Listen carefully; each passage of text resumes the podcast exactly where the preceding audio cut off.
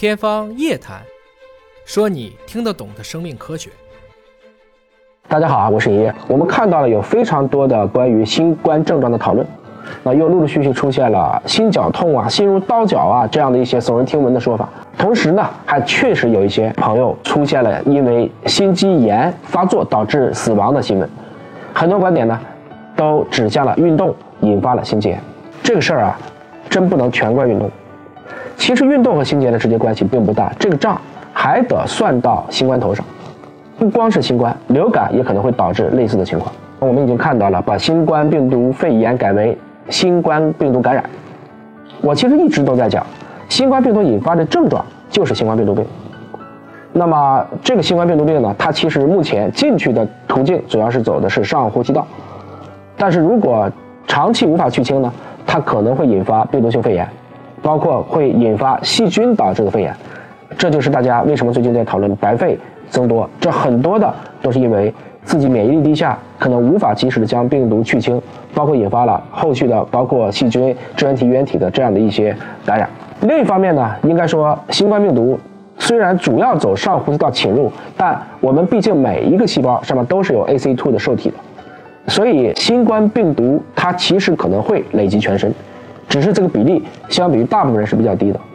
从这个意义上讲呢，既然新冠病毒严重可以导致死亡，所以它引发任何器官、任何系统、任何症状都是有可能的。心肌炎是其中的一种，很多病毒都可以引发心肌炎，包括我刚才讲到的流感。具体来讲呢，因为病毒啊，它不是在细胞外的，它是在细胞内的。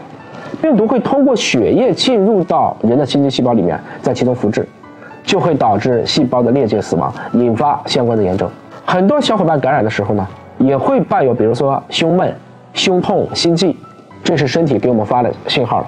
有可能这一刻病毒已经累积心脏了，需要去引起警惕。心肌炎在全年龄段呢都可能发生，但是通过我们目前的数据看，二十到四十岁的青壮年更容易中招。大家看过《七龙珠》的小伙伴们应该还记得吧？孙悟空在对付人造人十九号、二十号的原世界里，实际上就是死于病毒性的心肌炎。当然，大家也不用太过担心啊。心肌炎在新冠患者当中整体的发病率并不是很高。还是我说的，我们不能拿不幸者偏差去吓唬所有的人。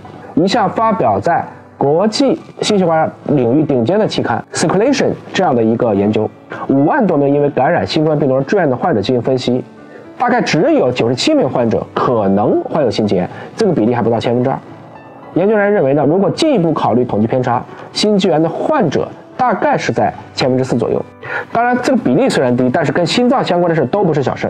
要知道，重症心肌炎的死亡率能达到百分之七十到八十，所以大家一定不要掉以轻心。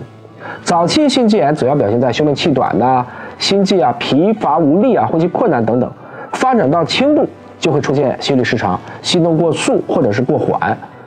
这个时候呢，尹哥就会建议大家要监测你的脉搏，要监测你的血氧。所以如果感觉到不适啊，要立即前往医院去就医。归根结底呢，尹哥还是建议阳康以后啊，大家还是要充分的休息一段时间，让你的身体重建、免疫系统恢复，避免过度疲劳。